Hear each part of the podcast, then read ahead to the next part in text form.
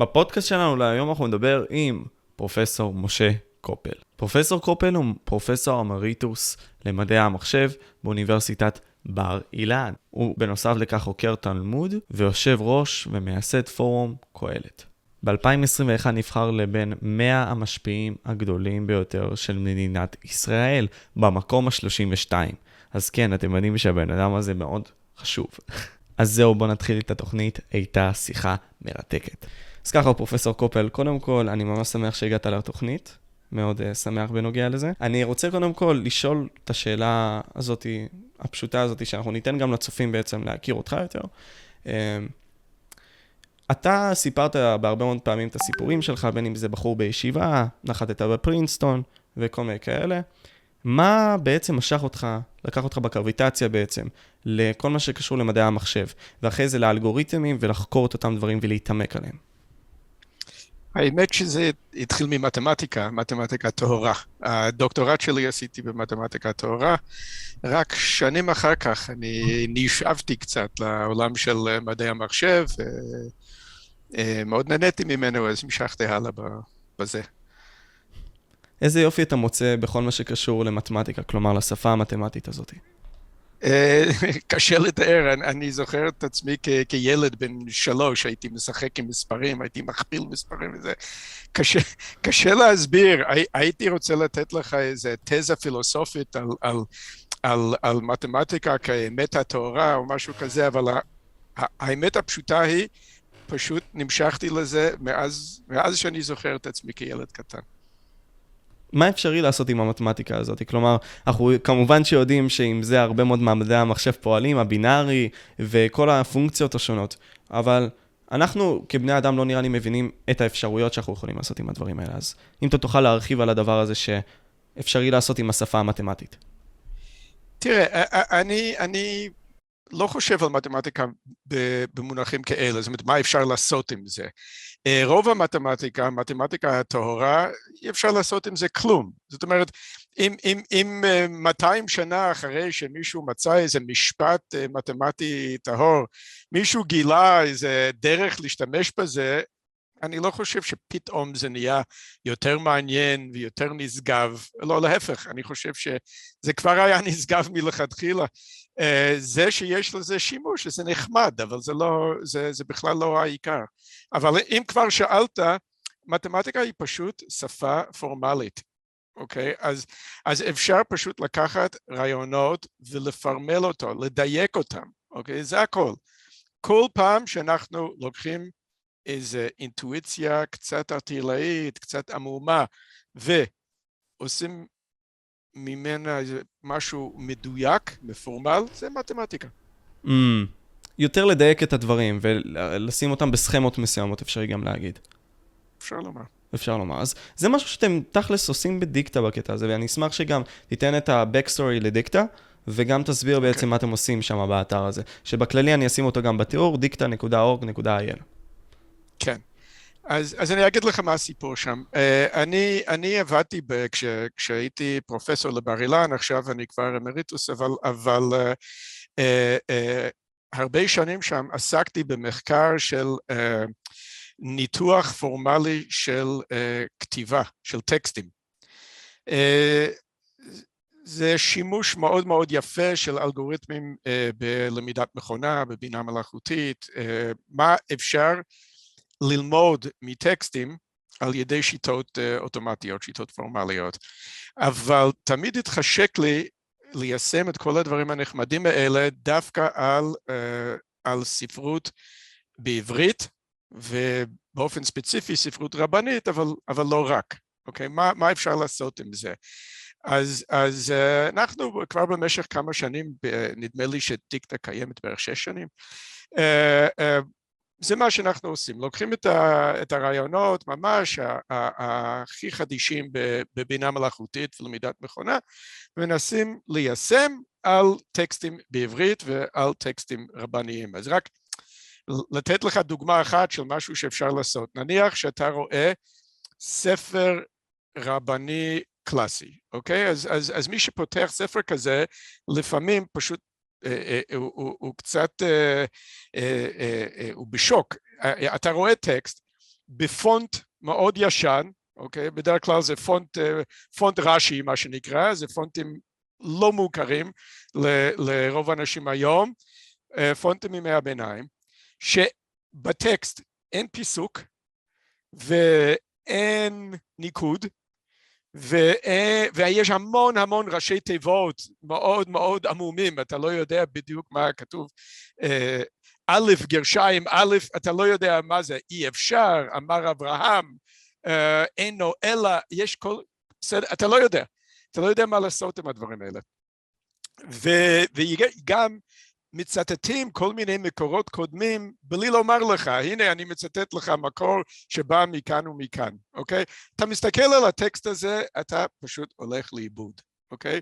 אז מה שאנחנו עכשיו מכינים, עוד כמה חודשים זה יהיה אה, מוכן, נעשה רולאט, קח את הפלאפון שלך, צלם דף כזה, בסדר? אתה פשוט לוקח ספר שאתה פשוט מפחד להסתכל לכיוון, מצלם את זה, אתה מקבל את זה מעובד, מעובד בעין, כלומר הוא יכניס את הניקוד, קודם כל יתקן את כל השגיאות, כי זה OCR ו-OCR בדרך כלל הפונטים ישנים, יש המון שגיאות. הוא משתמש בידע על השפה כדי קודם כל לסנן את השגיאות האלה ולתקן אותן. ב', הוא מכניס לשם את כל הניקוד באופן אוטומטי, מכניס לשם את כל הפיסוק באופן אוטומטי, כל ראשי התיבות מפנח באופן אוטומטי, כל מקור שנמצא שם מזהה אותו ונוטה אומר, אה, ah, זה בא מהספר הזה בעמוד הזה. אז, אז זה מסוג הדברים ש, שאנחנו עובדים עליהם. Hmm. אז, אז אתם בעצם מגדירים מלכתחילה את המבנה הבסיסי של השפה עצמה, ומתוך המבנה הבסיסי הזה משקלים, אני מניח, גם נקודו, אה, נקודות וכל מיני כאלה שקשורים לשפה עצמה, אתם נותנים ל machine learning להבין את הדברים, איך הם פועלים, ואז מיישמים את זה בתוכנה עצמה, או האם זה משהו בסגנון הזה? ה machine learning עושה כמעט את כל העבודה. זאת אומרת, אה, אה, ברגע שנניח, ניקח למשל ניקוד, אוקיי? זה הבעיה הכי נפוצה, אנשים תמיד רוצים ניקוד בטקסטים קשים ו, ו, וקשה מאוד לעשות את זה באופן אוטומטי מסיבה פשוטה ש, שכמעט כל מילה בעברית אפשר לנקד בדרכים שונות, נכון? אה, אתה רואה ב' ג' ד', אתה לא יודע אם זה, אם זה בגד או בגד, נכון? או בגד, כאשר גד זה שם של מישהו או משהו, נכון? אז, אז יש המון המון אפשרויות ו, וכך כל מילה. אז צריך לפי ההקשר בעצם לעשות דיסאמביגואציה, כלומר, או, בהקשר הזה זה צריך להיות זה, נכון? אבל גם ההקשר עמום, הרי גם המילה לפני והמילה אחרי, אתה לא תמיד יודע בדיוק מה הם, נכון? גם הם, גם המילים האלה עמומות. אז זה משחק לא פשוט, אבל בגדול הרעיון הוא, אתה לוקח המון המון טקסטים שהם כבר מנוקדים, והאלגוריתמים של Machine Learning פשוט לומדים את, ה, את התבניות, בסדר, אוקיי, הבנתי, בהקשר הזה זה צריך להיות מנוקד ככה, אוקיי, זה, זה לא טריוויאלי, כלומר, זה לא כאילו שגר ושכח, אתה מכניס את זה לזה, הוא לומד ושלום על ישראל, זה הרבה יותר מתוחכם מזה, אבל זה, זה בגדול הרעיון. רוב העבודה זה באלגוריתמים של למידת מכונה. אני חושב שעשינו טיפה disservice בהסברה עצמה כשלא הסברנו מה הבסיס ל machine learning. אז אם אתה תוכל לתת context לזה, אני אשמח. אז אה, תראה, אה, למידת מכונה זה בעצם אה, שיטה בתוך בינה מלאכותית. בינה מלאכותית זה בכלל ענף של מדעי המחשב שמנסים לעשות באופן אוטומטי דברים שאנשים בדרך כלל אה, רגילים לעשות על ידי האינטואיציות או הידיעה שלהם, אוקיי? זה סוג של אה, אה, חיקוי של מומחים או, או, או, או סתם אנשים שיודעים לעשות כל מיני דברים, אז זה בינה מלאכותית. עכשיו, בתוך בינה מלאכותית יש שיטות שונות, איך עושים את זה. השיטה uh, החדשה, לא, לא כל כך חדשה, עשרות שנים כבר עושים את זה, אבל עכשיו השיטה הדומיננטית היא לא לנסות למצוא את הכללים. פעם היו שואלים רופא, אוקיי, עכשיו, אם ראית אה, אה, חולה שיש לו את התסמונת הזאת, אז עכשיו תגיד לי מה יש לו, נכון? והוא היה צריך לחשוב מה הוא היה אומר בנסיבות כאלה וכאלה. עכשיו, זה לא עובד כל כך. השיטה החדשה למידת מכונה זה תן המון המון דוגמאות של תופעה כלשהי, פשוט תן המון המון דוגמאות ושיטות של למידת מכונה לוקחות את כל הדוגמאות האלה ואיכשהו אה, אה, אה, חולצות משם או מוציאות משם את הכלל את ה patterns. את ה patterns. ואפשר להשתמש ב patterns הזה אוקיי כדי כדי לסווג או דוגמה חדשה אוקיי? זה, זה בגדול הרעיון של למידת מכונה. הכל מבוסס על המון המון דוגמאות.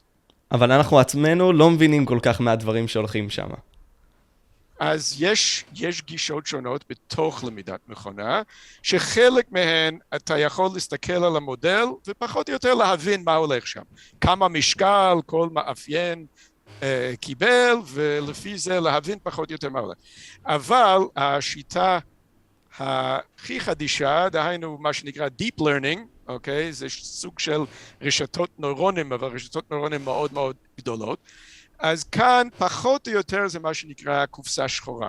זאת אומרת, אתה מכניס את הדוגמה, אתה מקבל פלט, אבל מה הולך שם באמצע קצת אה, לא, לא לגמרי שקוף, בוא נגיד.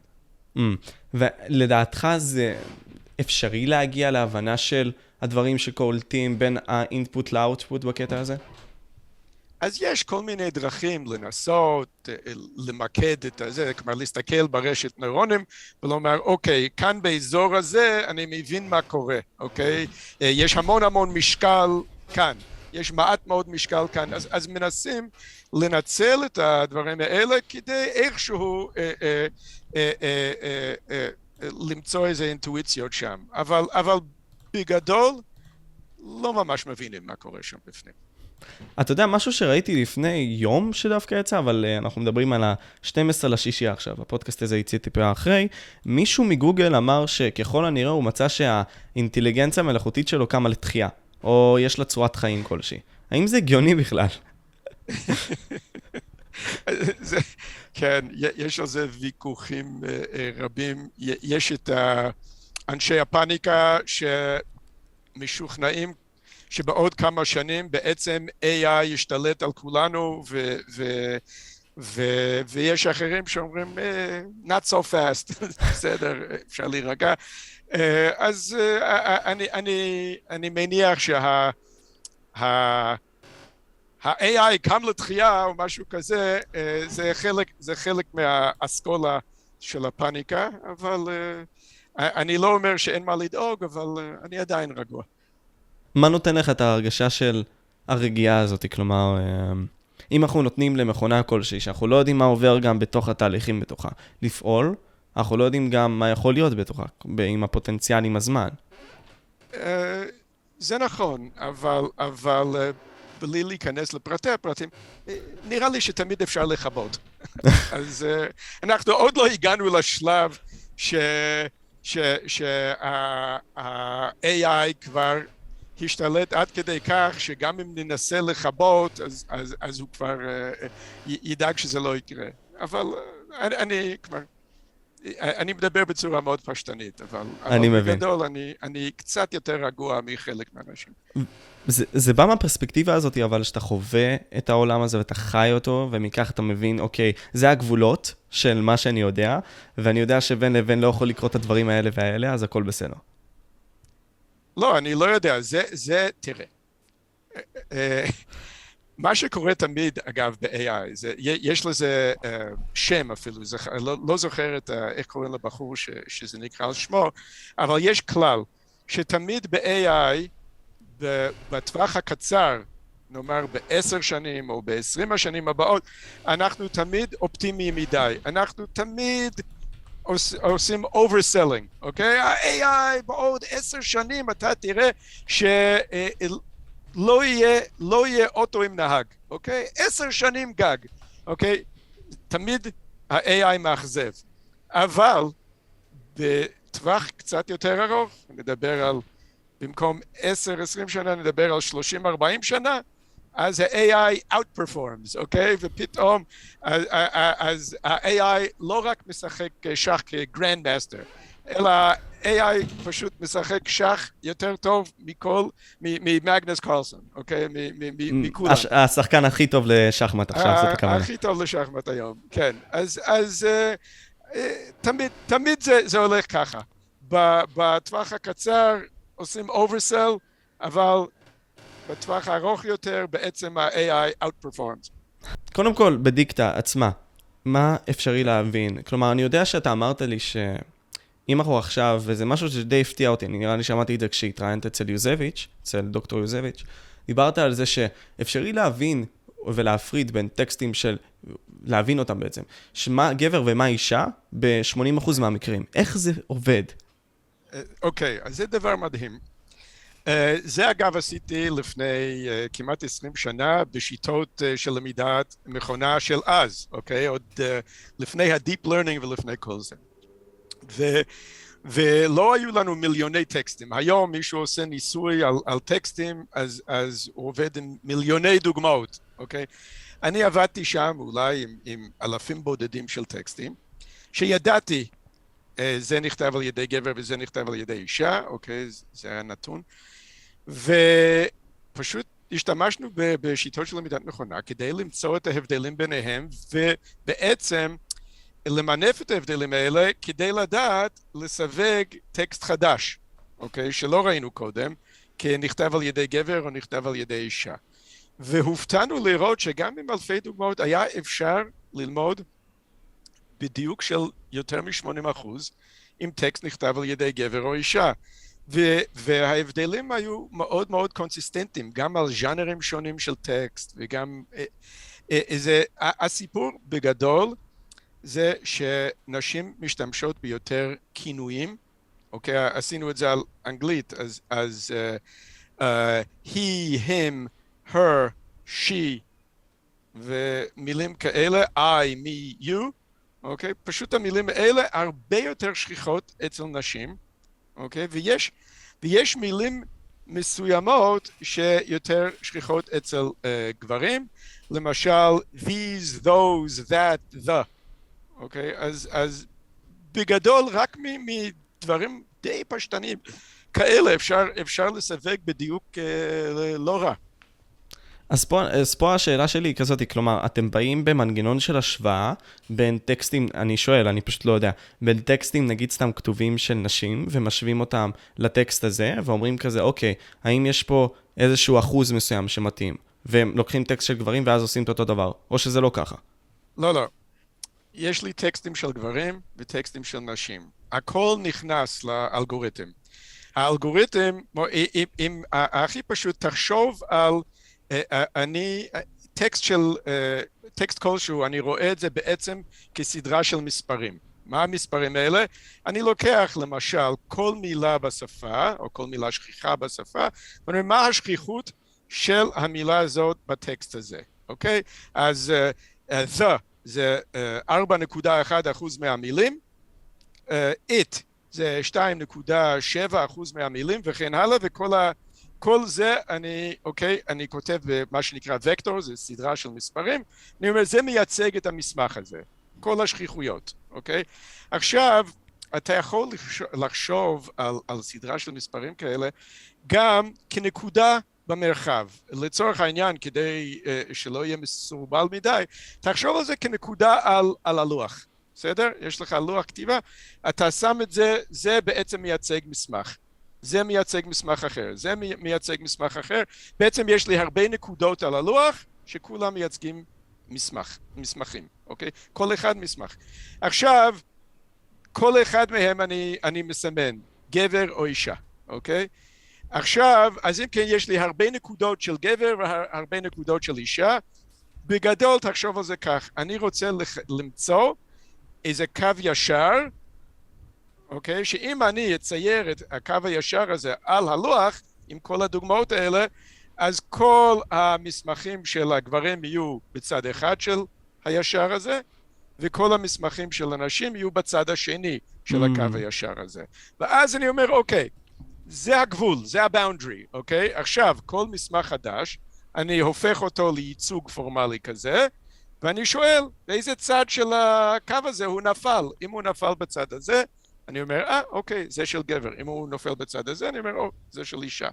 זה, זה, תחשוב על זה כך. אני, אני, אז, אז אוקיי, אני אבין נכון, אתה אומר שאנחנו מבינים בעצם שנשים משתמשות בזה, בכאלה וכאלה מילים, ואנחנו באים עם הסקילסט הזה, עם החשיבה הזאת, ואז מיישמים את זה בתוך מה שיש לנו, כל הספרים הללו, ואז אנחנו מבינים בעצם מה קשור לאישה ומה קשור לגבר, על פי אותם דברים, על פי אותם אחוזים שיוצאים לנו בעצם.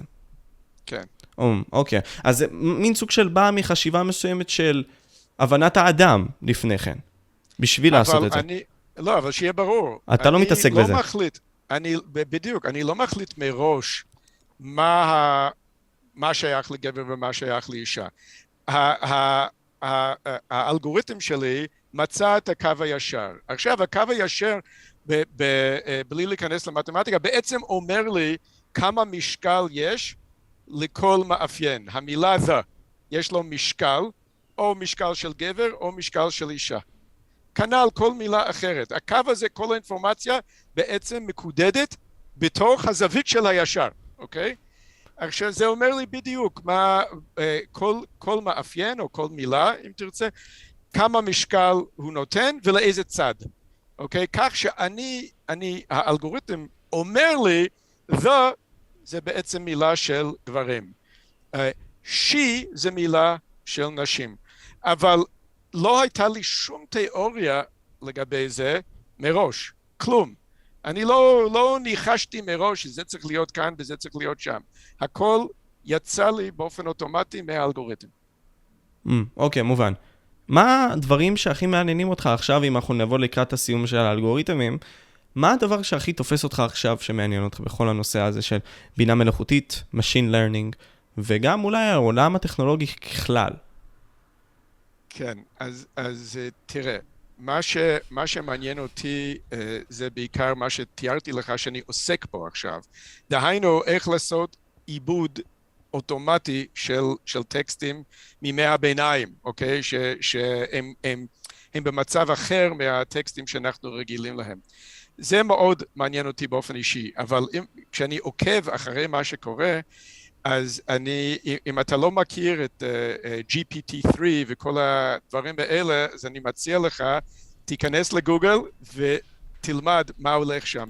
יש היום, גם, זה גם בתחום של, של uh, uh, למידת מכונה, בתוך רשתות נוירונים, uh, מחוללי טקסטים, אוקיי? הטריק הנפלא היום הוא, אתה, uh, uh, אתה מכניס מיליארדי מילים לתוך, לתוך האלגוריתם, הוא לומד איך טקסטים עובדים, אוקיי? בדומה למה שתיארתי לך גם באלגוריתמים שלי, ו, ומה שהוא יודע לעשות, אתה נותן לו מה שנקרא פרומפט, אתה נותן לו משפט שהוא כאילו תחילה, התחלה של סיפור, אוקיי? ואז אומר לו, אוקיי, עכשיו תמשיך את הסיפור שלי, אוקיי? תמשיך את הסיפור. והם עושים את זה בצורה כל כך מדהימה. אוקיי? Uh, היום יש, יש uh, uh, דלי, שזה משהו, אלגוריתמים דומים, אוקיי? מאותה, אותו סוג אלגוריתם. אתה אומר לו, uh, תצייר לי תמונה, אוקיי? תצייר לי תמונה שזה uh, קיפוד יושב על uh, כיסא ורואה סימפסונס בטלוויזיה. אוקיי? אתה סתם, סתם חושב על משהו הזוי לחלוטין, אוקיי? והוא עושה את זה לא רע, אוקיי? זה דל אי, D-A-L-L מקף אי.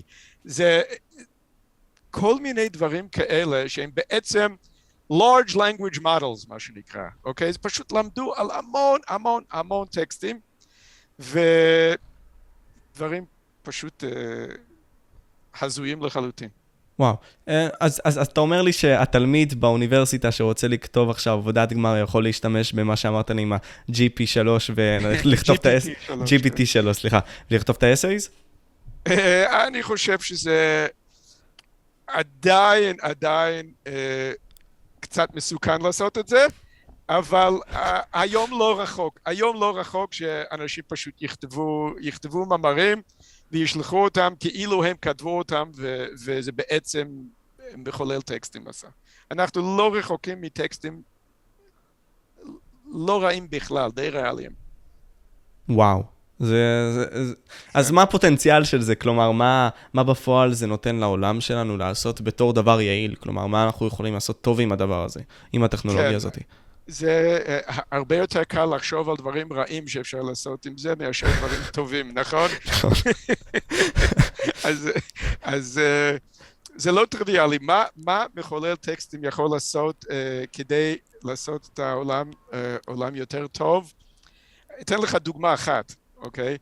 Uh, יש, uh, יש איזה ענף מ-GPT-3 שבעצם עוסק אך ורק בכתיבת תוכנות מחשב, אוקיי? היום אתה יכול לומר, uh, uh, אולי uh, תכתוב לי איזה תוכנה שבעצם uh, uh, מייצרת את הדבר הזה, מחשב, מחשבת את הפונקציה הזאת, אוקיי?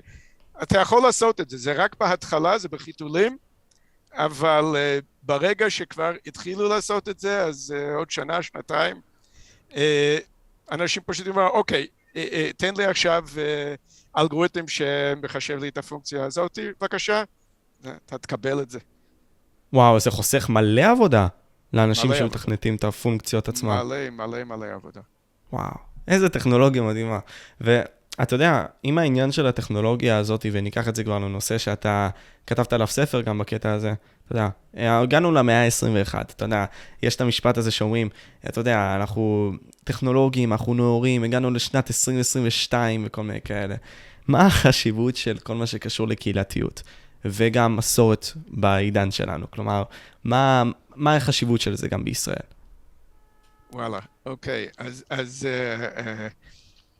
פנייה חדה, מה שנאמר. מאוד אה, חדה. אוקיי, אז, אז אה, בואו נתחיל מזה. מה התפקיד של מדינה, אוקיי? נתחיל מזה. אז אה, על זה כבר מתווכחים פילוסופים, פילוסופיה פוליטית כבר מאות שנים. נכון? מימי אובס, לא? כן, כן, ועוד לפני. מה תפקידה של המדינה? נכון? אז יש אה, רוצים שהמדינה תעשה יותר. המדינה תדאג לעניים, והמדינה תדאג לערכים, והמדינה תדאג לכל, אוקיי? ויש שאומרים להפך, אוקיי? לא מדובשה ולא מעוקצה, אני לא רוצה שהמדינה לא תקבע לי ערכים כי יש לי ערכים, ו, ולא תדאג לרווחה כי בעצם בזה היא רק דופקת את השוק, אוקיי? ולא, שהמדינה תעשה את המינימום הדרוש, המינימום הדרוש בדרך כלל אה, זה שהמדינה תדאג לביטחון האזרחים, נכון? נגד אויב מבחוץ או נגד פושעים מבפנים, נכון? וזה פחות או יותר, תן לנו לעסוק בכל שאר הדברים, השוק יסתדר יפה, אנשים ידאגו אחד לשני, אה, אה, דרך אה, קהילות או משפחות או, או, או, או, או שבטים, וערכים, משפחות וקהילות גם כן כבר ידעו למסור מדור לדור את הערכים. יש בעצם שתי גישות. עכשיו, בארץ, מכיוון שאנחנו הרי עם שסבל בגלות במשך אלפיים שנה, נכון? אז uh, כנראה לא נהנינו כל כך מהגלות הזאת.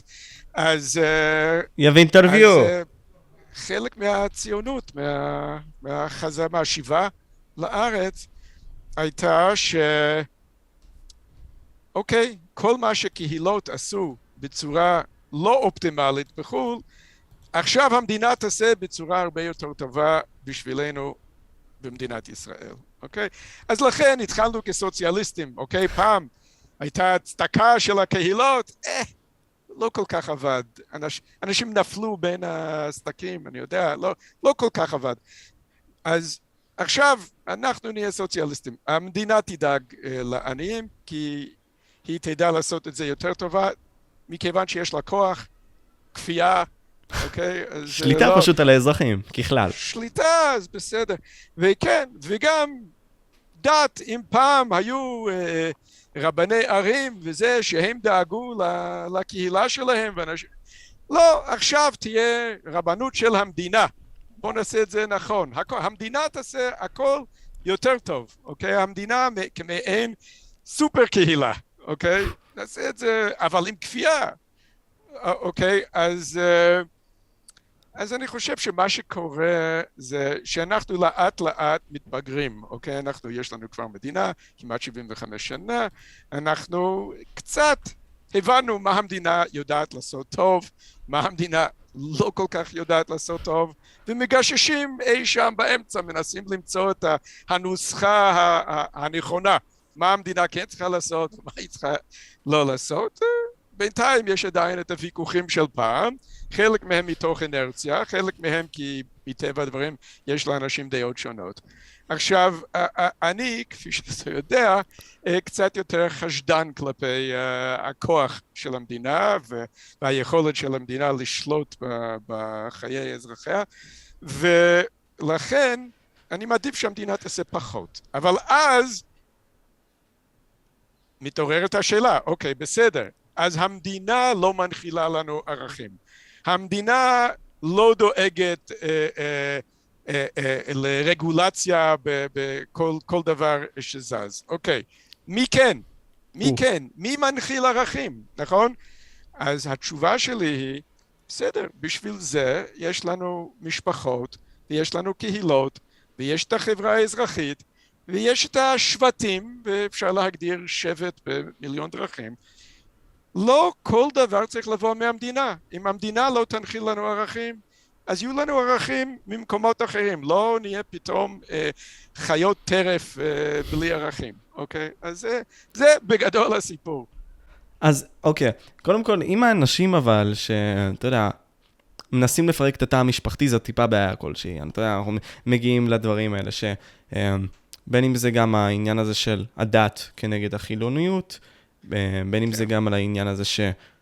מנסים פשוט לפרק את התא המשפחתי, כי יש דברים שיותר נחוצים לחברה, בין אם זה פינוק יצרים, ולהיות פשוט בהרגשה יותר טובה, בלשון המעטה, כן? מה ההשלכות של הדבר הזה בפועל יכולות להיות, והאם זה פשוט בסופו של יום פועל לכך שלמדינה תהיה הרבה יותר שליטה?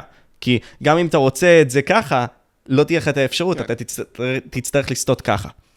בדיוק, אז, אז עלית בדיוק על הנקודה. אז אני, אני חושב שהמשפחה אה, הייתה תמיד הבסיס להנחלת ערכים, ו, ושיש חשיבות רבה לתא המשפחתי, אה, גם, גם המשפחה המצומצמת וגם המשפחה הרחבה. וזה שאנשים בכוח מנסים לפרק את התא המשפחתי מכיוון שלמיעוט מסוים אה, אה, זה נותן להם תחושה לא טובה שהם, שהטעם שלהם לא סטנדרטי, אני חושב שהנזק שיצא מזה הרבה יותר גדול ממה שאנשים חושבים. אבל אני לא חושב שאני צריך להוכיח שזה יהיה רע, אוקיי? מספיק לי לומר, אני לא יודע, אוקיי? אנחנו כבר, כל שבט בהיסטוריה היה להם איזה תא משפחתי כלשהו, אוקיי? עושים את זה בצורה אחרת בחברות שונות, אבל בגדול תמיד יש תא משפחתי, אוקיי? עכשיו לומר, אוקיי חבר'ה בואו נעשה איזה ניסוי ענק, אוקיי? נעשה ניסוי ענק. תא משפחתי לא נראה לנו, אוקיי? כי איקס אחוז מהאוכלוסייה, מה, בשבילם משפחה כפי שמוגדרת לפי המסורת לא מתאימה להם. אוקיי? אז בואו נפרק את התא המשפחתי, בכלל זה לא צריך להיות ערך, הכל אותו דבר. אני חושב שזה פשוט ניסוי מסוכן. אני לא יכול להוכיח שבסוף תהיה קטסטרופה. אני רק יכול לומר שיש סיכוי סביר שתהיה קטסטרופה, אוקיי? כי אף פעם לא ניסינו את זה, ואני אני קצת שמרן, מה אני אגיד לכם? אה, ועכשיו, אם מישהו אומר לי, אבל רק שנייה, אתה רוצה לכפות עליי? מבנה אה, אה, תא משפחתי מאוד מסוים שמתאים לך ולמסורת שלך ולהעדפות שלך, אתה רוצה לכפות את זה עליי? התשובה שלי היא לא, אני לא רוצה לכפות את זה עליך, אוקיי? אבל כמו שלך יש את הזכות להיות שונה, לי יש את הזכות לומר, אני חושב שזה לא טוב, אוקיי? אני, אל תכפה עליי לומר, זה בסדר גמור. או כמו שאמרו בסיינפלד, נכון? Not that there's anything wrong with that, בסדר? לי, לי יש את הזכות לומר, אני חושב שזה ניסוי מסוכן מדי, וזה יוביל לתוצאות לא טובות. זה הזכות שלי, ואני מכיר, אני מכיר בזכות של מישהו אחר לחשוב אחרת ממני ולפעול אחרת ממני. אני לא מכיר בזכותו לכפות עליי דעה מסוימת. זה מאוד גישה כזאת של תן ותן לחיות פשוט. ת, תיתן לי להיות בבועה שלי, אל תיגע בי. כאילו, אם אתה חושב אחרת שהרעיונות שלך הם שונים, אוקיי, אבל אל תכפה עליי את הרעיונות האלה. אבל יבואו ויגידו לך, המדינה כן יכולה לכפות עליך לטובת האזרחים האחרים, לטובת הרוב. נכון. אז... בסדר. אוקיי. אני מסכים, זה נכון. עכשיו לגבי, אם אתה, אם השאלה היא, האם אני יכול לחיות את החיים שלי כפי שאני רוצה, והעדפות שלי שונות מהעדפות של הרוב? אז אני אומר, כן, בבקשה, זה לא התפקיד של המדינה לומר לך איך לחיות, אוקיי? עכשיו, אם אתה בא ומבקש משהו אחר, אני רוצה שהמדינה אה, תכיר בבחירה שלי באופן רשמי, אוקיי? אני דורש כך וכך. עכשיו, אנחנו עכשיו נכנסנו לפוליסי. המדינה לא, לא יכולה להכיר בכל העדפות של כל האנשים, אוקיי? כל אחד שיש לו איזו העדפה אה, אה, אה, שונה ורוצה הכרה, יש איזה מישהו עוד יותר קיצוני, נכון? שהוא יגיד לא, את זה לא, עד כאן, אוקיי? עכשיו, אז, אז אף אחד לא אומר בעצם, בעצם המדינה חייבת להכיר בכולם. אפשר לומר המדינה צריכה פשוט למשוך את ידה מכל העסק הזה, נכון? פשוט לא להתעסק בזה בכלל, זה לגיטימי. אבל אף אחד לא יגיד, לא, המדינה צריך, צריכה לתת הכרה פוזיטיבית לכל עמדה שמישהו יכול להעלות על הדעת. אז עכשיו, ברגע שנכנסנו לשאלת פוליסי, מה המדינה כן מכירה? מה המדינה לא מכירה? בסדר, אז אפשר, זה ויכוח לגיטימי, זה כבר לא, זה לא שאלה של חירות, זה לא שאלה של, של אה, דת ומסורת וערכים מאוד מסוימים, זה שאלה של חלק מהאנשים חושבים ככה, חלק חושבים אחרת, בשביל זה יש את כל המנגנון הפוליטי ויש את, את כל הפרוצדורות וכל הזה, כדי שנגיע להחלטה משותפת שבסופו של דבר לא כולם יהיו מרוצים ממנה, אבל ככה זה עובד בדמוקרטיה. הדעה שלך פה מובנת ומוסברת טוב, פרופסור קופל. אני אתן את האנטיתזה בה, ואגיד כזה, אתה יודע, זה מה שקורה עכשיו במדינת ישראל, תכלס, האנטיתזה הזאת, שבוא נכיל את הצדדים השונים. אתה יודע, יש הרבה מאוד אנשים ש... אה, כמו בדקולוניזציה, חוו איזשהו קיפוח, אנחנו צריכים לכפר על אותו קיפוח. צריכים לתת להם את היותר דברים, וצריכים להיות גם, אתה יודע, התקינות הפוליטית פועלת לטובתנו בקטע הזה. כלומר, אה, בואו נתקן את מה שהיה בעבר. ההיסטוריה צריכה להשתנות. אנחנו בונים את המסורת הזאת מחדש. בונים משהו חדש, היסטוריה חדשה. מה התשובה שלך בנוגע לזה? בסדר, אז, אז, אז, אז קודם כל בואו נתווכח על מי פגע במי, אוקיי? ומי באמת הקורבן פה, ו, ו, ואני חושב שכל הדיון הזה בעצם מזמין אנשים אה, להתקרבן. אני חושב שזה עצם... עצם הדיון הזה של uh, מי קורבן יותר גדול ואני uh, חושב שהוא דיון לא בריא. uh, זה מעניין אגב בארצות הברית למשל בוא בוא אני מרחיק את עדותי כדי שלא נדבר על המצב בארץ. בארצות הברית אז למשל uh, כולם בצד הפרוגרסיבי מסכימים שהשחורים הם, ה, הם הקורבנות האולטימטיביים מכיוון ש מכיוון שלפני 160 שנה כמעט הם היו עבדים, נכון? ואחר כך הם גם סבלו אה, מאפליה וכולי. חוסר okay? אוקיי? בזכויות עד 1960 בערך.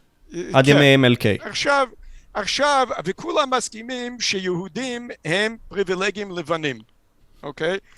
אז זה קצת מצחיק, נכון? כי אני, אני, אני אדבר בשם עצמי, בסדר?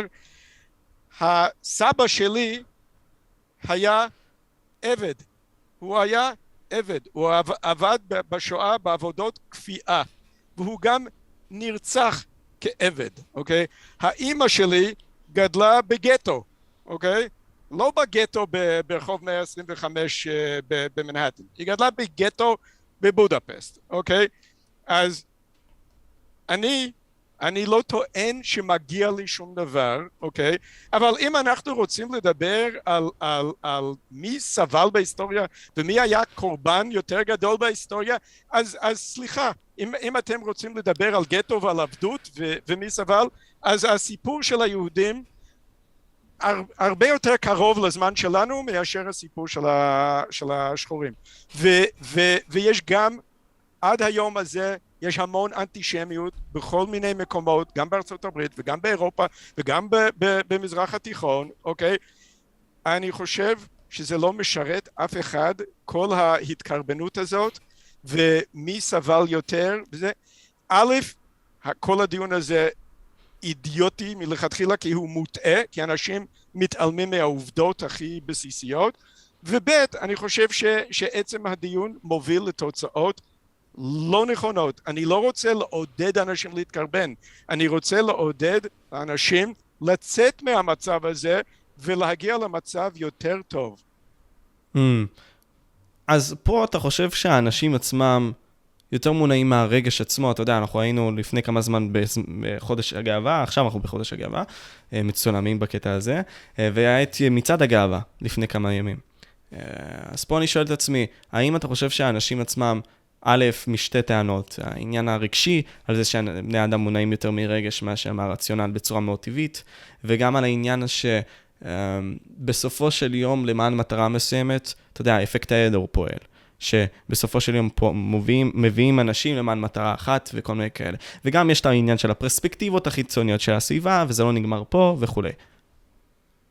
אז קודם כל, אתה שאלת שאלה הרבה יותר uh, כללית.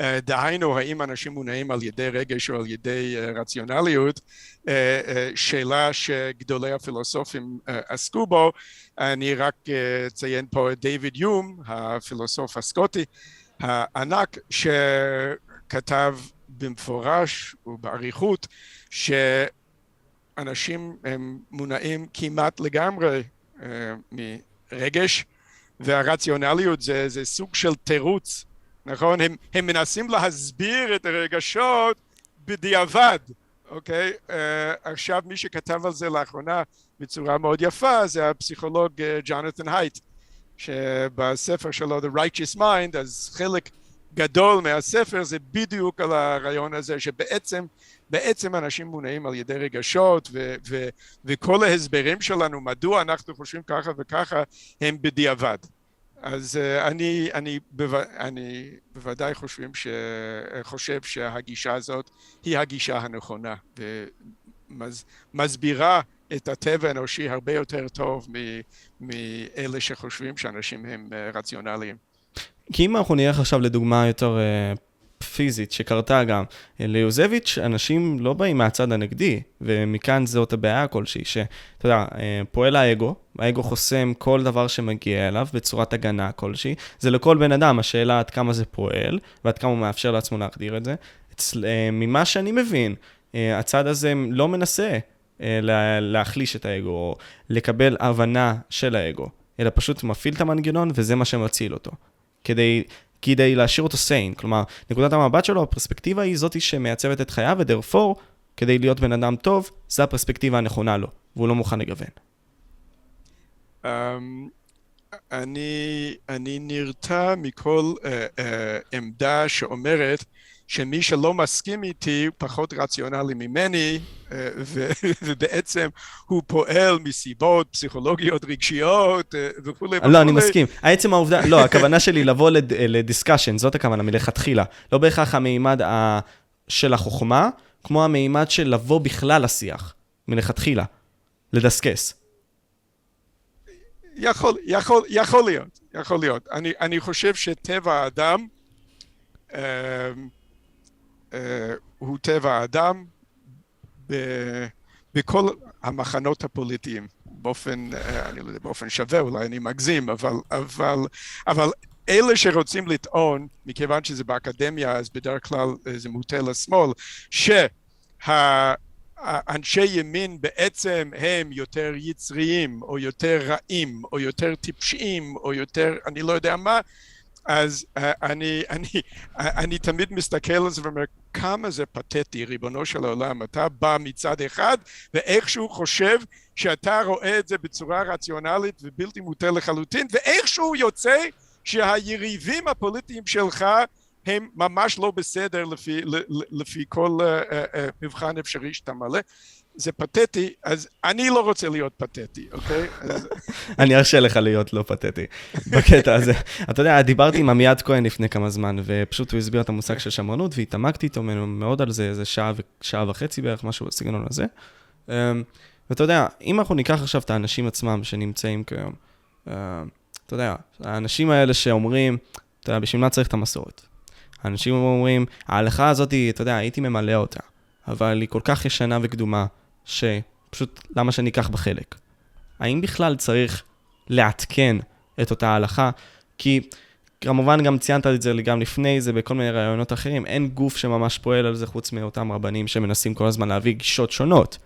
אה, מה לעשות בנוגע לזה? בתור מדינה שגם פועלת על ידי בסיס ההלכה כמקור דתי, כי יש לא מעט אנשים שהם דתיים במדינה הזאת, דתיים. אז אה, אוקיי, תגיד לי אם הבנתי נכון את השאלה שלך. דהיינו, אוקיי, בוא נניח שאנחנו צריכים לחיות עם המסורת כאן במדינת ישראל, מכיוון שקודם כל יש המון אנשים דתיים שלוקחים את המסורת מאוד ברצינות, ב', מכיוון שבתור אה, מדינה יהודית זה חלק מה... מה, מה, מה האופי. האופי והתרבות שלנו וכולי, אבל, אבל חלק מה... מההלכה אה, לא מותאם לנסיבות המודרניות, ומה אנחנו נעשה עם זה? בדיוק, okay? אוקיי? הם outdated בקטע הזה. אוקיי, okay. אז, אז לזה אני, אני אתן לך שתי תשובות. קודם כל, אה, אנחנו לא תמיד יודעים מה outdated ולא, אוקיי? Okay? אנחנו מסתכלים על ההלכה כמכלול, אוקיי? Okay? ורואים שאיכשהו זה שרד עד עכשיו, אוקיי? אז כנראה יש בו משהו. זה מה ששמרן אומר. שמרן אומר, חבר'ה, אה, אה, אתה יודע, חברה זה מנגנון מאוד מאוד רגיש, אל תמציא עכשיו את הכללים מחדש, מכיוון שאף אחד לא מספיק חכם כדי לעשות את זה, אוקיי? אז כשאנחנו לא יודעים בדיוק מה צריך לעשות, אז בואו נסתכל אחורה, נראה מה עבד עד עכשיו. עכשיו, אם אנחנו נסתכל על ההלכה, אז אנחנו רואים מכלול, וקשה מאוד לשים את האצבע ולומר, תראה, זה עבד.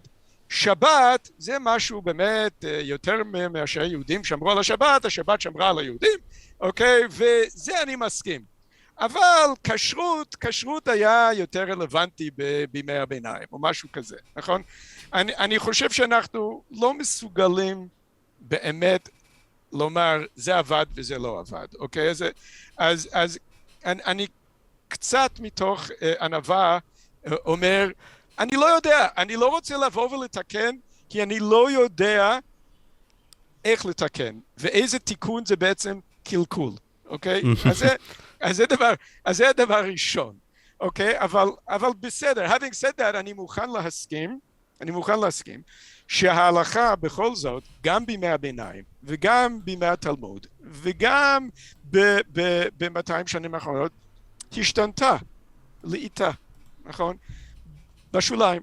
ההלכה לא, היא, היא, היא לא אה, אה, מקובעת, ההלכה דינמית, אבל היא, היא הולכת לאט. כמו okay? אוקיי? שפה, כמו שאתה נתת את הדוגמה כמו הזאת. כמו שפה, בר... בדיוק, זה כמו, כמו שפה.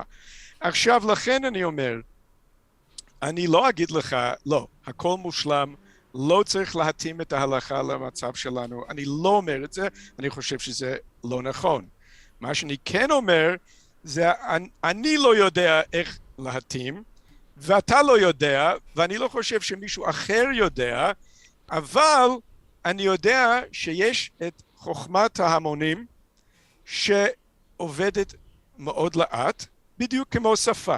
כמו שהשפה השתנתה ויש למילים מסוימות אה, משמעות חדשה, אוקיי?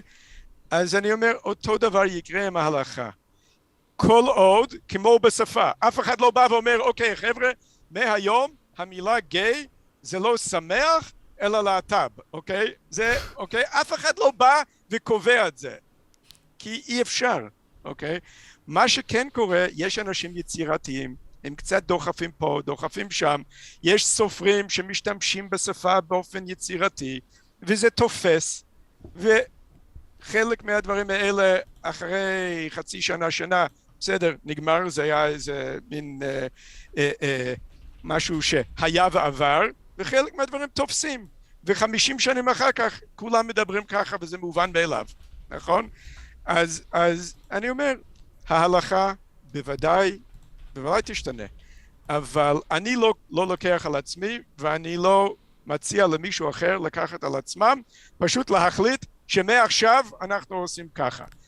אפשר לדחוף, אפשר לדחוף פה בשוליים, בואו נראה עוד עשר שנים, עשרים שנה, שלושים שנה, מה תפס ומה לא תפס. אז פה אני, אני אגיד אה, לדוקטור דורי מנור, הוא דיבר על זה, הוא נתן דוגמה של דליה רביקוביץ', ואמר שהיא בעצמה, בשפה שלה, כאחת שהייתה סופרת מאוד דגולה בימים שלה, לקחה את המילה מכחול והפכה אותה למכחול ברשימה שלה, כי זה היה נשמע לה יותר פלואנט בכתיבה. וזה היופי. יש כן. בזה איזשהו יופי, שהשפה העברית היא כזאת צעירה, ויש לה את האפשרות לנתח אותה בכל כך הרבה דברים. מפה גם עמיית כהן אמר לי בקטע הזה, תשמע, משה, אה, אתה יודע, מהפכה צרפתית, כל השינויים שהיו במאה ה-20, הובילו למיליוני מתים, 90 מיליון, 80 מיליון. אם אנחנו ניקח את המאה ה-20, כל העניין של הסוציאליזם וכל מיני כאלה. מהפכות מביאות למוות כי אתה מערער את המערכת האיזון של בני האדם. אז אתה בעצם אומר, בוא ניתן לתהליך הטבעי של הזמן, נוכיח את שלו, כי אנחנו, כבני אדם, נעשה את העיצוב המגמתי הזה שיתאים לנו, במידה ובאמת נצטרך, במקום לעשות שינוי רדיקלי. כן, אבל אני מזכיר לך שהמהפכה שה, הצרפתית היא הדוגמה של אדמונד ברק, נכון? נכון. אדמונד ברק, Reflections on the French Revolution, הוא בעצם אומר, תראה חבר'ה, אתם לא יכולים להתחיל מחדש ולבנות ציוויליזציה כאילו מכלום, וזה יביא רק לקטסטרופה, לרצח, ל... אוקיי? אוקיי. אבל אותו אדמונד ברק, אותו אדמונד ברק עצמו, תמך במהפכה האמריקאית, נכון? אז אוקיי, ומה ההבדל? המהפכה האמריקאית היה יותר השיעבוד המדיני לאנגליה וזה. הם לא ניסו בעצם אה, אה, להרוס את כל מה שהיה ולהתחיל מחדש, אם כי היה הרבה מהחדש במה שהם עשו. אני, אוקיי, אז, אז, אז אי אפשר לומר שאנחנו בכל מצב שהוא נגד מהפכה. אני בעד זהירות, אני בעד ענווה. לפעמים המצב הוא מצב גרוע וצריכים לשנות, ואגב בגלל זה הייק שבדרך כלל מזוהה כשמרן, כתב אסי בשם Why I am not a conservative, אוקיי? Okay? והוא אמר, תראה, אם הכוונה של conservative זה תמיד נגד uh, uh, מהפכה כלשהו, תמיד נגד שינויים, uh, שינויים מכוונים, זאת אומרת, זה לא בדיוק העמדה שלי, לפעמים יש מצב ממש ממש גרוע. אוקיי? עכשיו, אני מבין שזה slippery slope, נכון? נכון, זה אומר... כאילו אתה בוחר ערך אחד על ערך אחר, משהו יותר, כן. בדיוק, אוקיי, אז עכשיו אמרתי שלפעמים צריך בכל זאת איזה סוג של מהפכה, אם כי בתוך גבולות מסוימים, בתוך ענווה, ואוקיי, אז אה, בסדר. אה, אה, אני נתתי דבריי לשיעורים, נכון? עכשיו כל אחד יבוא ויגיד, הנה הנסיבות, אוקיי? עכשיו בדיוק, אלה בדיוק הנסיבות. אז אני, אני מודע לכך שזה מאוד מאוד מסוכן. אה, אז, אז, אז כל מה שאני אמרתי, קח את זה עם הרבה הרבה מלח, אוקיי? בערבון מוגבל, אני אקח, אני אקח. אה, למה, למה בכלל רשמת את הספר הזה? כלומר, למה כתבת אותו מלכתחילה? מה היה המקום שלך לדבר על זה? כי אני יודע שאתה פחות, פחות גם רוצה לדבר על זה בקהלת, על הנושאים הללו, כי כמו נכון. שאתה אומר, זה, יש לך את המחנה שלך, והוא מתפלג כן. לשני אנשים בסופו של יום שמתפלגים על הדת וכל מיני כאלה, אז בוא לא ניכנס לזה, נכנס לזה בספר. כן, אז, אז, אה, אז השאלה שלך בעצם אה, משיבה על עצמה, כי מכיוון שאלה נושאים שאני לא יכול לדבר עליהם במדינות ציבורית ודרך קהלת והעשייה של קהלת, אז הייתי צריך לכתוב ספר כדי לומר אה, אה, את הדברים האלה, אוקיי? קהלת באמת לא עוסקת ב, ב, בענייני דת, דת ומדינה ודברים כאלה, אבל אלה דברים שהם מאוד מאוד חשובים לי, אז לכן אני כתבתי מה שחשוב לי. ומה הדבר שלדעתך היה הכי חשוב בספר הזה, של לחיות כמו יהודי? If you can pinpoint, אם, אם אני יכול להיות. להגזים. אולי, אולי, אולי אני, אני אסכם בגדול אתה מה יכול, בשמחה. בספר, ואז אז יש כמה נקודות.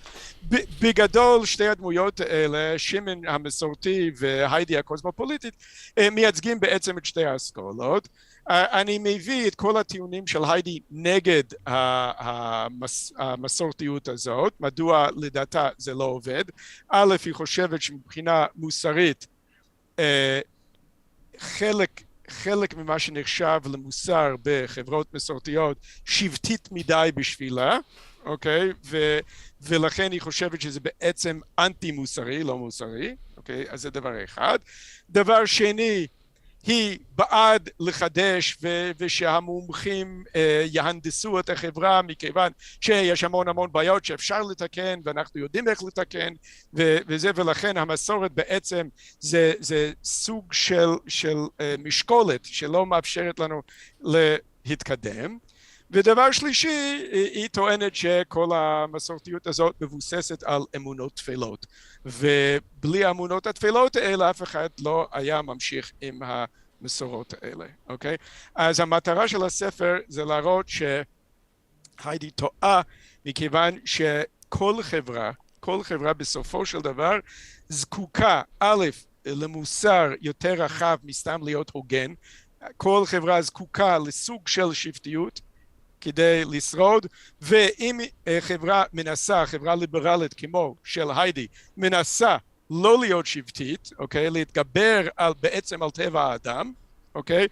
אז התוצאה לא תהיה בעצם ליברליזם, התוצאה תהיה הבת של היידי, דהיינו הפרוגרסיבים הווק של אה. הבת שלה, של, של אמבר, נכון? שהיא בעצם כל כך שבטית וכל כך אה, אה, פשיסטית, נכון? היא שזה כבר. דין- זה כת, היא, רוא- היא שייכת לכת ולא סתם כת, זה כת שרוצה לנצל את הכוח של המדינה לומר לך ולי ולכל אחד מה מותר לומר ומה מותר לחשוב. זאת אומרת זה הכת הכי מסוכנת שאפשר וכל זה תוצאה מליברליזם שמתכחשת לטבע האדם שיש לו צורך בשבטיות, אוקיי?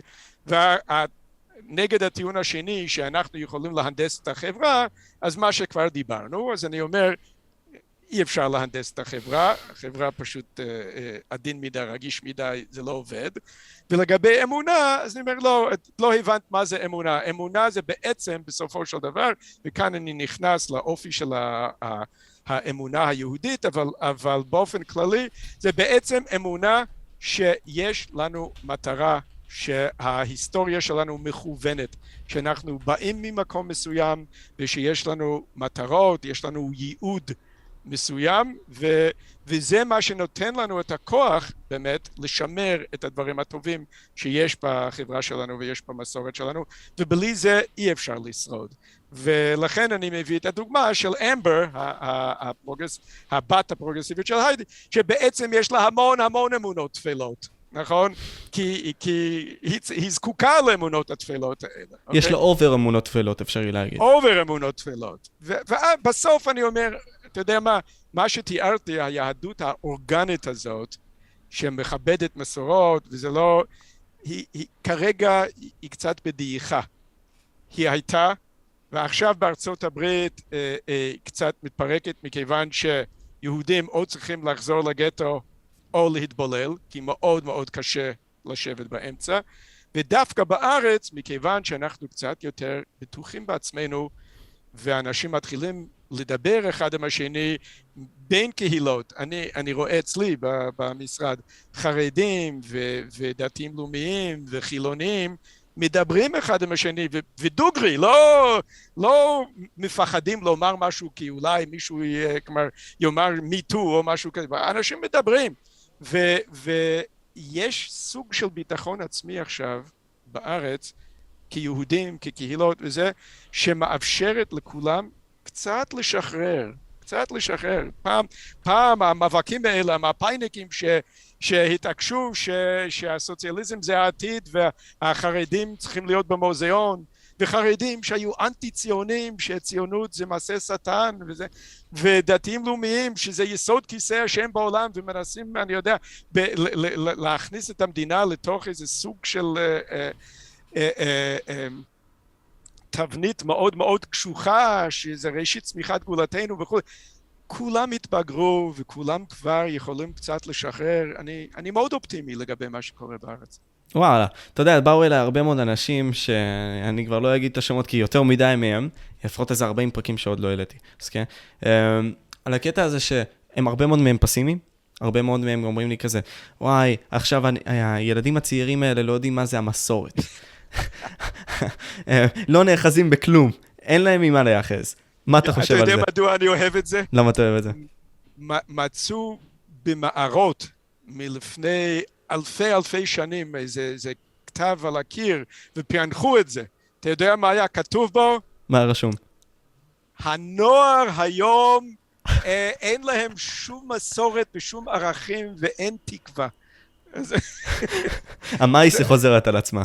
זה הסיפור הזה שהנוער פה זה אין דור בהיסטוריה שלא מסתכל ואומר אוי אוי אוי אוי מה זה מה זה אתה יודע מה אתה בגיל מסוים אתה מודאג מזה שיש לך אחריות להמשיך את הסיביליזציה אוקיי ובגיל מסוים אתה רק רוצה איכשהו למצוא את עצמך בתוך כל הסמטוחה הזאת של הציוויליזציה המאוד מאוד מעיקה, אוקיי? זה חלק מההתבגרות, זה, זה בסדר, חבר'ה, תירגעו, זה יעבור. זה יעבור, זה, אתה יודע, זה, זה עניין חשוב, אנחנו מאוד פסימיים, בז... גם, גם לגבי בינה מלאכותית, גם לגבי זה, אנחנו אוהבים להיות פסימיים בזמנים האלה. מכאן נכון, אני אומר, נכון. מכאן אני אומר, אתה יודע, אם אנחנו נחזור לדברים שאתה אמרת לפני כן, הרבה מאוד אנשים מתקשים לרדת ל-first principles, ולהבין את חוקי העולם עצמם. כלומר, בין אם זה להבין את חוקי הפיזיקה, ש-for every action there is a reaction בקטע הזה, אחרי זה יש את חוקי, ה... חוקי היצר של בני האדם, ולאחר מכן יש את חוקי האדם, שפשוט הוא הציב לעצמו, החוקים של הממשלה, whatever. אנשים מתקשים להבין את זה, כלומר, ואני באמת לא מבין למה. האם זה, זה בגלל שזה לא משרת את הפרספקטיבה שלהם, אנשים נמנעים לחשוב ככה? לא, זה, זה פשוט, זה, זה חלק מה, מטבע האדם, גם זה. אה, כן? אוקיי. זה cyc, cycle שלא נגמר. זהו, זהו, זה... אין מה לעשות, זה המצב. אז, אז פה אני אומר שבמדינת ישראל, בקטע הזה, יש dangers שאתה רואה מס... שהם מסוימים, שפין פוינטס שאפשר לשים, חוץ מ... אתה יודע מה, בוא נתחיל מהדבר הזה, let's get the elephant out of the room. האליטות, האנשים הגדולים האלה בבית משפט, בואו נתחיל מהם. אוקיי, okay.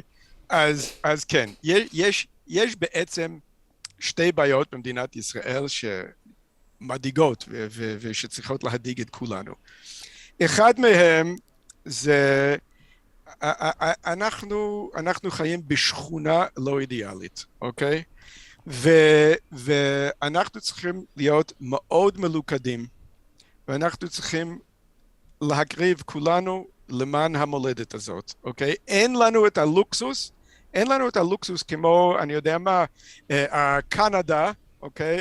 להיות, אה, אה, להיות רגועים שהכל בסדר ואנחנו יכולים עכשיו להרשות לעצמנו להיות קוסמופוליטים, פרוגרסיביים ו- ו- וכל אופנה עוברת אנחנו נהיה חסידים שוטים שלה, אין לנו את הלוקסוס הזה, אוקיי? ויש לנו יותר מדי אנשים במדינת ישראל שמסיבות שונות ואני לא מדבר רק על, על, על צעירים מרדנים, אוקיי? אני מדבר על מבוגרים שצריכים להיות קצת יותר חכמים כבר, אוקיי? שמשום מה מתעקשים שהכל סבבה ואנחנו יכולים להרשות לעצמנו להאמין בכל מיני הבלים, אוקיי? וזה לא בריא. וכשחלק מהאנשים האלה נמצאים במוקדי כוח לא נבחרים אבל מאחוריהם כל העוצמה של המדינה זה מסוכן מאוד, אוקיי? אז כשיש לך מערכת משפטית שחיים בלה-לה לנד, אוקיי? כאילו אנחנו יכולים אה, להרשות לעצמנו כל מיני אה, אה, הזיות פרוגרסיביות מארצות הברית כאן, אוקיי? אז זה מסוכן. יש לנו בית משפט ש, שבמובן מסוים ממנה את עצמה, אוקיי? מכיוון שיש לך בוועדה למינוי שופטים תשעה אנשים, שלושה מהם שופטים, וצריכים שבעה כדי למנות שופט. זה אומר שיש להם בפועל זכות וטו על שופט, אוקיי? וכשיש לך, וכשהאחרים בוועדה בעצם עושים איתם יד אחד, זה מאוד מאוד מסוכן, אוקיי? וזה לא רק שם, זה, הם לוקחים לעצמם ליברטיז בכל מיני דרכים, הם, זכות העמידה, שזה היה אמור להיות סינון בפני מה בא לבית המשפט, רק מי שנפגע יכול לבוא לבית המשפט, אצלנו אין את הסינון הזה. שפיטות, רק דברים מסוימים צריכים להגיע לבית המשפט, יש דברים אחרים שמטבעם שייכים ל, ל, לרשויות, אה, אה, לרשות המבצעת והמחוקקת, אוקיי? אמ, אני לא רוצה להיכנס לדברים טכניים, איך הם בעצם מנצלים את התורות פרשניות של, של uh, פרשנות תכליתית אובייקטיבית, שזה בעצם מילה יפה לומר אנחנו נתעלם ממה שכתוב בחוק ונעשה מה שבא לנו, אוקיי? Uh, כל הדברים האלה מאוד מאוד מסוכנים וזה לא רק בית המשפט, יש uh, הרבה מעבר, יש בתקשורת, אני לא מדבר על התקשורת הפרטית, ששם זכותם לכתוב מה שבא להם, אני מדבר על תקשורת ציבורית, אוקיי? כשתקשורת ציבורית בעצם, אוקיי, בשליטה של, של ברנג'ה מאוד מסוימת, זה מסוכן מאוד, וכן הלאה וכן הלאה. זה דבר אחד שמאוד מדאיג אותי. לא רק מוקדי כוח, אלא פשוט יש יותר מדי אנשים במדינת ישראל שלא מבינים שאנחנו צריכים להיות כל הזמן מאוד מאוד זהירים ומאוד מאוד אה, אה, מסורים למטרה, לשרידות שלנו, אוקיי? זה, זה לא מובן מאליו. והבעיה השנייה שעוד לא הזכרתי זה um, החירות שלנו, שזה נוגע בדיוק בחלק מאותם אנשים. אנחנו צריכים לדאוג לכך שכל בן אדם יכול לחיות את החיים שלו כפי שהוא רוצה לחיות אותו, אבל בלי שהוא יכפה על מישהו אחר להכיר בזה, לחשוב שהוא צודק, לומר שהוא צודק, שהמדינה תכיר בזה שהוא צודק, כל הדברים האלה הם מסוכנים. מזה אני מודאג. Mm, מזה אתה מודאג. אני בכללי גם אציין עוד נתונים, אה, אתה יודע, בין אם זה 90% מהחדשות בעולם אה, מנוהלות על ידי 6 חברות גדולות, בכללי. כן. זה נותן ריכוז כוחות. חוק הסמכויות שהיה בקורונה, שנתן לנו טיפה הגבלה כלשהי, ונתן לאנשים לשלוט עלינו, שזה גם עוד מקור למשהו בסגנון הזה. איך אנחנו כאזרחים, לדעתך, אני לא יודע אם יש לך את הפתרון לזה, או המחשבה בנוגע לזה, אני חושב שחשבת על זה, כן, לעשות משהו בנוגע לזה. האם זה רק בהכרח לדבר על זה בשביל להראות, הנה זה שם הבעיה. מה אנחנו צריכים לעשות? אוקיי, okay, אז, אז זה קשה. חלק, חלק מהפתרון, אבל רק חלק, אני מדגיש, נמצא ברשות המחוקקת. המחוקק והממשלה. המחוקק והרשות המבצעת יכולים לעשות רפורמות, הם יכולים לתקן, אבל הם לא יתקנו את הדברים האלה עד שיש להם לחץ מלמטה, אוקיי? פוליטיקאים רגישים ללחץ מלמטה, אוקיי?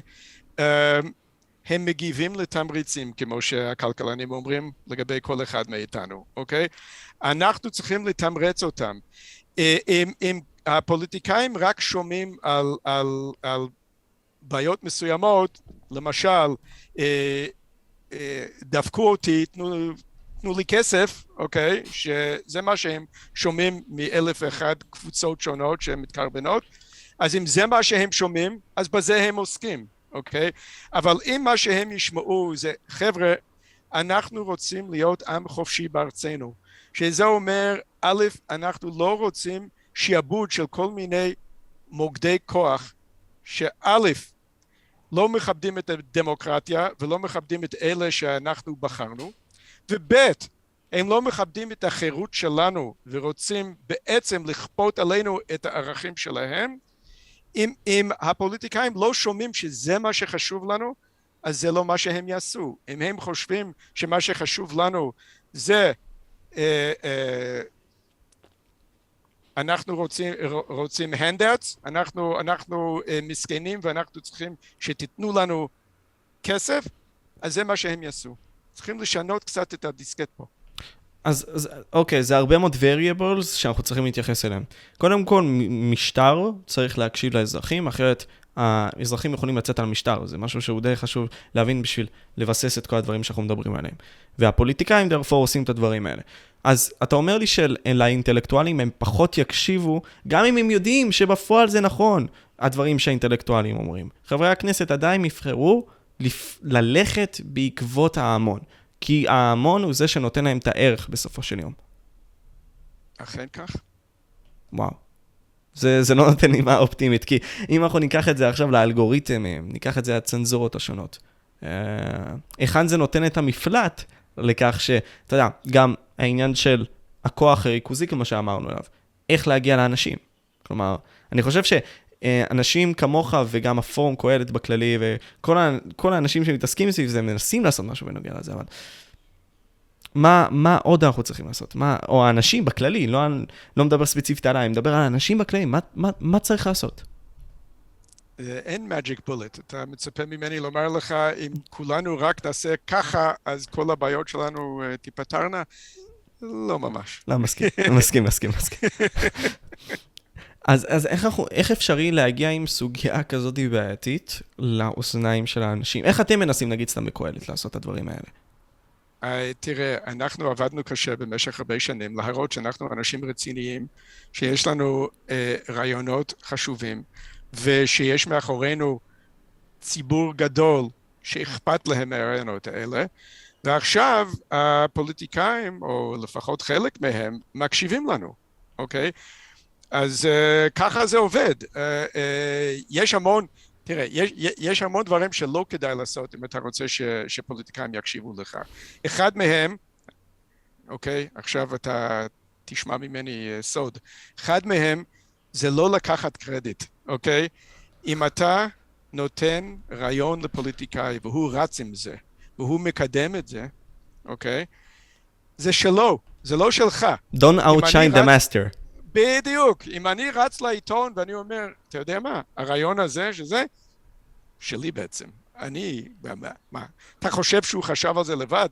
אוקיי, אם אני עושה את זה, אני אבוד.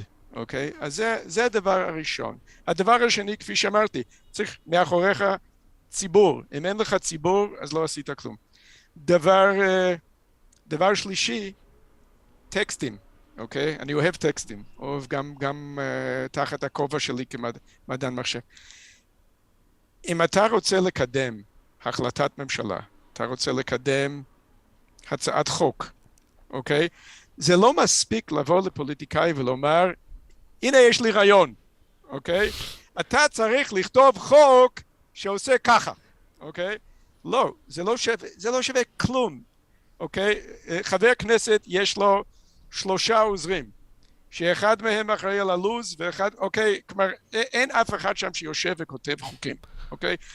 אתה צריך לבוא עם טקסט של חוק ולומר, זה החוק, אוקיי? הנה, הנה, כל הסעיפים כולל דברי הסבר. אז יש על מה לדבר, אוקיי? אז זה, זה עוד איזה רמז מה, מה צריך לעשות. אבל uh, יש לי עוד הרבה הרבה יותר סודות, אבל זה יספיק לנו כרגע. תודה, תודה, תודה שאמרת. קודם כל, תודה ששיתפת, נתחיל מזה. אתה יודע, מפה אני אקח נגזרות מסוימות על העולם האמריקאי, סתם דוגמה. אתה יודע, יש את קני ווסט, שרצה לרוץ לבחירות. אתה יודע, שמעת על זה. יש את, אה, לא יודע אם אתה מכיר את הכוכב הזה, הכוכב הרשת, לוגן פול. שמעת עליו אולי? אותו אני לא מכיר. אז הוא כוכב רשת, הוא אה, נלחם נגד uh, כוכ... גדול המתאגרפים בכל הזמנים, פלויד מיי וודר, ויש לו מיליון, מיליון עוקבים. אמר, עוד עשר שנים אני ארוץ לנשיאות. הבן אדם לא יודע כלום על פוליטיקה. ומכאן אני אומר דבר כזה, האם בול בגלל הבעיות האלה, The old ways are going to die, כי יבואו אנשים שביססו לעצמם דרך הרשת האינטרנטית קהל, או cult, או whatever, איך שלא תקרא לזה, בשביל ללכת למען מטרה כזאת, ואולי אפילו הפופולריות תוביל לכך שהנשיא יבוא. עובדה, דונלד טראמפ, כאחד שעשה את זה, נכון, אם אנחנו ניקח את זה. אז האם, האם אתה חושב שזה ילך לשם גם בישראל בקטע הזה? זו שאלה טובה, שאינני יודע את התשובה. יכול להיות, אני מקווה מאוד שלא. אם, אם הייתי צריך לנחש, הייתי אומר שלא. אני חושב שהמצב שה, בארץ אה, יותר טוב מהמצב בארצות הברית, במובן הזה שהאזרח שה, הממוצע לא כזה טיפש כאן בארץ. אז uh, בממוצע האזרח הישראלי הוא חכם, מבין עניין ואכפת לו. אז, אז, אז, אז על אף שאני מודאג ממוקדי כוח ו, ו, ואיומים על החירות שלנו וכן הלאה, אבל בסופו של דבר אני אופטימי משתי סיבות. א', אני חושב שאזרחי ישראל בממוצע חכמים, וב', מכיוון שאני רואה שאנשים יותר ויותר מדברים אחד עם השני. אז יש מעבר של האינפורמציה, אתה אומר. האינפורמציה עוברת. האינפורמציה עוברת גם בין חרדים לדתיים לחילוניים, גם בין שמאל וימין. זאת אומרת, מאוד קשה היום, למשל בסושיאל מדיה בארצות הברית, שהשמאל והימין ידברו אחד עם השני בצורה אינטליגנטית, אוקיי? בארץ אני, אני רואה כל הזמן, בפיד שלי בפייסבוק למשל, והנה כנראה אני זקן כזה שאני עוד בפייסבוק, אבל, אבל, אבל, אבל, אבל, אבל אני רואה, אני רואה אצלי בפיד אנשים עם כל מיני, כל מיני דעות מטומטמות, זה לא משנה, אבל, אבל מדברים, מתווכחים, אוקיי? אני רואה אנשים, ימין ושמאל, שצועקים אחד על השני, אוקיי? שזה מצוין, כי בארצות הברית אפילו זה לא קורה. זה נכון, יש uh, מעטים שהולכים לשיחה, נגיד סם אריס, ג'ורטן פיטרסון, אולי במקרים הטובים האינטלקטואלים האלה, אבל גם אז, כן. מעטים מהפעמים נכון. שזה קורה. פה אני רוצה לעשות פין פוינט למשהו שאמרת. אתה אמרת שבישראל המצב לא הגיע לדברים האלה, ואני מאוד מסכים איתך. אני חושב שטוב לנו שאנחנו לא הגענו לשם, אבל באוניברסיטות כמו אוניברסיטת תל אביב, כשמביאים את דגלי פלסטין, סתם דוגמה, ולוקחים את דגלי ישראל מאותם אנשים שמביאים את הדגלים, אני חושב שגם אם מדברים את השפה ומובילים את הדברים ברשת, בכל מקרה, נגיד בגלל הכוח של תל אביב כעיר משמעותית, אפשרי להגיד גם אוניברסלית בקטע הזה, לטרנסצדנציות של לאן היא מגיעה וכל מיני כאלה, ישנה השלכה לדברים האלה, וזה מגיע גם לאנשים מבחוץ, שככל הנראה משפיעים גם עלינו ולוחצים עלינו עם הזמן. כן, אני לא, אני, תראה, אני, אני לא כזה אופטימי שאני חושב שהכל בסדר. אני, אני רק מספיק אופטימי לחשוב שבסופו של דבר אנחנו נתגבר גם על זה. זה לא, אנחנו רחוק מאוד מימות המשיח, אוקיי? אמ, אוקיי, סבבה, הבנתי את זה. טוב, בוא נשאל שאלות יותר עליך, הבן אדם. אמ, כן. וזה מבחינתי מעניין גם, פרופסור קופל. כלומר, מה הפילוסוף שהכי מושך אותך, ולמה? כלומר, איזה הגות הכי מושכת אותך, ולמה בקטע הזה? של איזה אדם, אה, אולי, או כמה אנשים? אה, אוקיי, אה, זה דבר שצריך לחשוב עליו. אם, אם אתה שואל אותי, כתבי מי אני מקדיש הכי זמן ללמוד, אז זה הרמב"ם, ללא ספק. וואו. אני, כן. ללא ספק. אני כל יום, אני לומד רמב"ם, הבן אדם הזה היה גאון אדיר, הוא, הוא היה מאוד מודרני בהרבה מובנים. אם אתה קורא את הספר שלו, יד החזקה, משנה תורה, הסיכום שלו של ההלכה, אתה רואה איך הוא חשב בצורה מאוד מאוד מסודרת, איך היה חשוב לו שהכל יהיה פשוט ונגיש, ולא רוב הכותבים מאותה תקופה בוודאי, כמה שיותר מסובך וכמה שיותר קושיות ותירוצים וסתירות ויישובים ושיטות, ו... והרמב"ם ניסה פשוט לפשט, להגיע בדיוק לנקודה כדי שאנשים יבינו, וגם הוא ידע להבחין בין עיקר לטפל, הוא גם, uh, הוא גם ידע איכשהו דברים שלא מצאו חן בעיניו, שהוא חשב שהם, נאמר במרכאות, פרימיטיביים או משהו, איכשהו הוא, הוא שם את הדגש במקום אחר, וקצת uh, חינך את החשיבות של, של דברים שהוא, שלא מצאו חן בעיניו במסורת. הוא היה בן אדם מאוד מאוד מעניין ומאוד מאוד מתוחכם. אני, כל יום אני לומד משהו חדש מהרמב"ם. מה אתה מוצא יפה במורה הנבוכים, סתם דוגמה? מורה נבוכים למדתי כשהייתי בגיל 18, אה, ואז זה היה, זה היה מאוד מאוד חשוב לי, כי זה היה תקופה, הייתי כלומר בתקופה המרדנית, ואף שישבתי בישיבה ולמדתי בישיבה, אבל, אבל אתה יודע מה, הבעיה, בחור דתי שמרגיש איכשהו שזה, כל הסיפור הזה קצת מעיק, אוקיי? מה שבאמת מעיק, מה שבאמת מעיק, זה לא זה אסור וזה אסור וזה אסור, מתרגלים לזה מהר מאוד, אוקיי?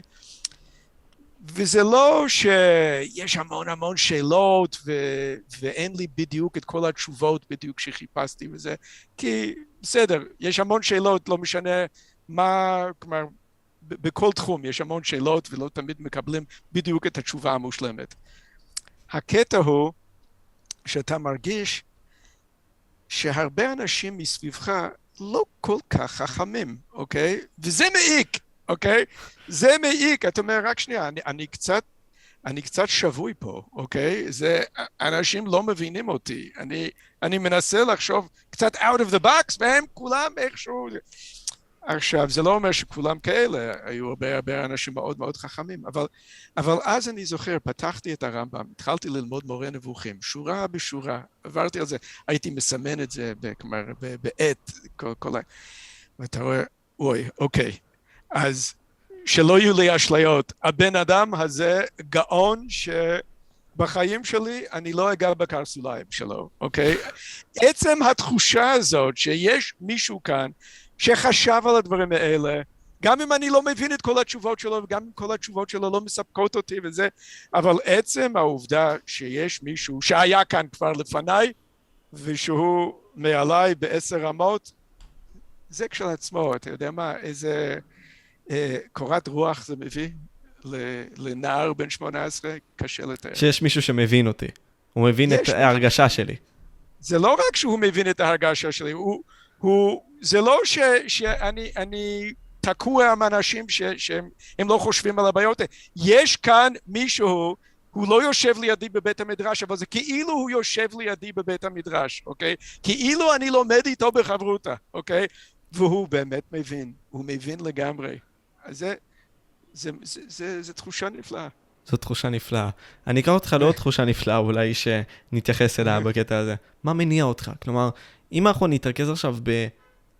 אתה יודע, בעניין הזה של מה המשמעות שאתה מצאת לעצמך, או איך אתה הגדרת את המשמעות הזאת בחיים האלה.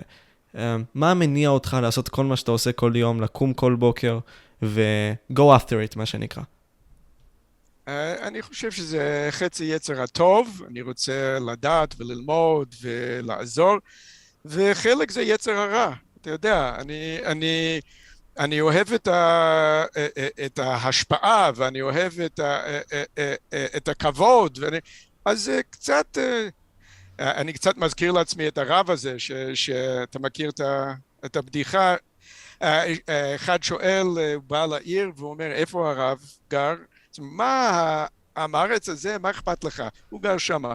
אז בא לשני, איפה הרב בדיוק? אז הוא אומר, אה, מה הבור ועם הארץ הטיפש הזה, הוא גר שם. אז ככה הוא, בסוף הוא מגיע לרב, הוא אומר לו, תגיד לי, מדוע אתה רוצה להיות רב בעיר כזאת? אז הוא אומר, האמת, אני עושה את זה רק בשביל הכבוד. אז, אז, אה, אז, אז, אז אני, אומר, אני, אני, אני אומר לך, זה קצת יצר הרע, אני עושה את זה בשביל הכבוד.